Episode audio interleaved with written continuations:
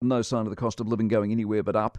Uh, we've got the latest Infometrics Foodstuffs New Zealand Grocery Supplier Cost Index. That shows cost increases from grocery suppliers to supermarkets have gone up 8.7% in the month of August alone.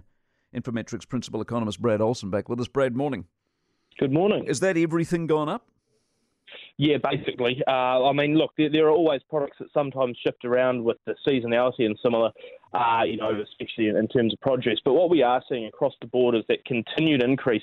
And what gets us is that, you know, this acceleration to 8.7%, this is for supplier uh, costs. So, so what the supermarkets are paying from the wholesalers to get goods on shelf. We know that those uh, input costs uh, are around about or contribute at least two thirds of the on shelf price. Uh, so, of course, these sort of increases coming forward. And importantly, there are now three times as many products being recosted uh, or having increases uh, each month compared to pre-pandemic times.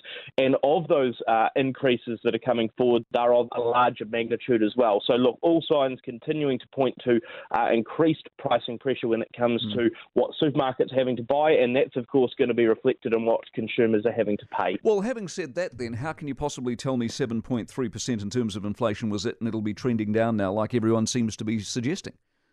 Well, the major component of that in terms of headline inflation is going to be the fuel costs because they have been uh, pulling back and they have been such a major provider. And, and look, let's just be real. I mean, they increased by what, 33% or so over the last year. So they, they were a key driver. I guess, though, what we're expecting is that although we might have seen the peak of uh, headline inflation at that 7.3%, what we're worried about is that it doesn't go down nearly as quickly from here. Our expectation is still that headline inflation could be above 6% by the end of this year. So mm. there's a lot of pressure, I guess, still coming forward. What what, what interests us, I, think, a lot with, with these numbers, though, uh, is that we are starting to see internationally possibly a bit more of a moderation on the uh, inflation front. But Good. here domestically, there's no uh, no no great news so far import prices for food at their highest since 1985, uh, the fa- fastest increase in farm expense costs uh, that we've seen since 1993. All of that suggests that New Zealand might still have a bit of sort of pass through in costs to come before we get through the other side of it, which is a really concerning position. I reckon. What's your GDP number for Thursday?